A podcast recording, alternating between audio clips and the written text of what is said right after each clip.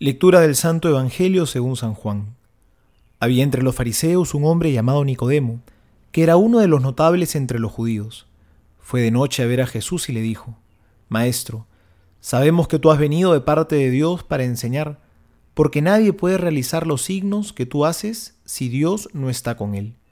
Jesús le respondió: Te aseguro que el que no renace de lo alto no puede ver el reino de Dios. Nicodemo le preguntó: ¿Cómo un hombre puede renacer cuando ya es viejo? ¿Acaso puede entrar por segunda vez en el seno de su madre y volver a nacer? Jesús le respondió: Te aseguro que el que no nace del agua y del espíritu no puede entrar en el reino de Dios. Lo que nace de la carne es carne. Lo que nace del espíritu es espíritu. No te extrañes de que te haya dicho: Ustedes tienen que renacer de lo alto. El viento sopla donde quiere, tú oyes su voz, pero no sabes de dónde viene ni a dónde va. Lo mismo sucede con todo el que ha nacido del Espíritu. Palabra del Señor. Gloria a ti, Señor Jesús. Estamos en los días de Pascua, y por eso estos días la primera lectura se lee de los Hechos de los Apóstoles. Hoy Pedro y Juan regresan después de haber sufrido la injusticia, por curar a un hombre cojo, por hacer una buena obra. Son tomados por los judíos, encarcelados y amenazados para que no sigan anunciando a Jesús. Pero hoy estos apóstoles nos dan un mensaje muy claro.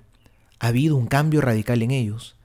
Regresan donde los suyos y luego de contarles lo que les había pasado, la injusticia y las amenazas que recibieron, se ponen a rezar.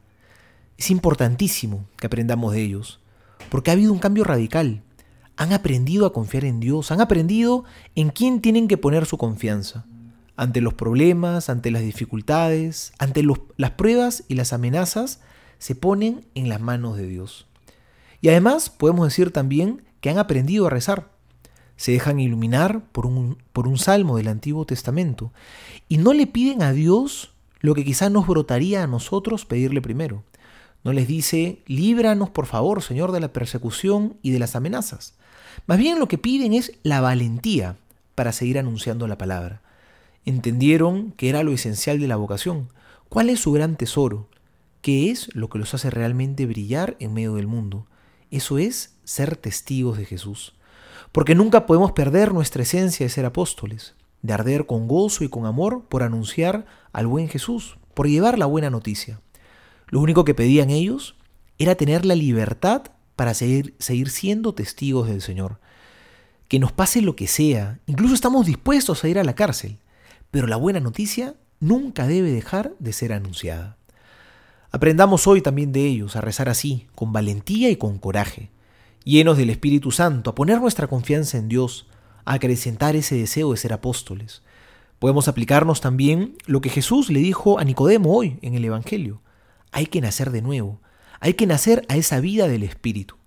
Ese Espíritu que sopla donde quiere, que a veces no sabes de dónde viene ni a dónde va.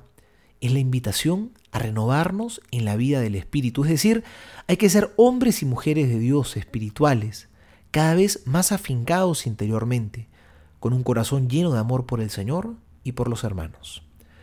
Soy el Padre Juan José Paniagua y les doy a todos mi bendición, en el nombre del Padre, y del Hijo, y del Espíritu Santo.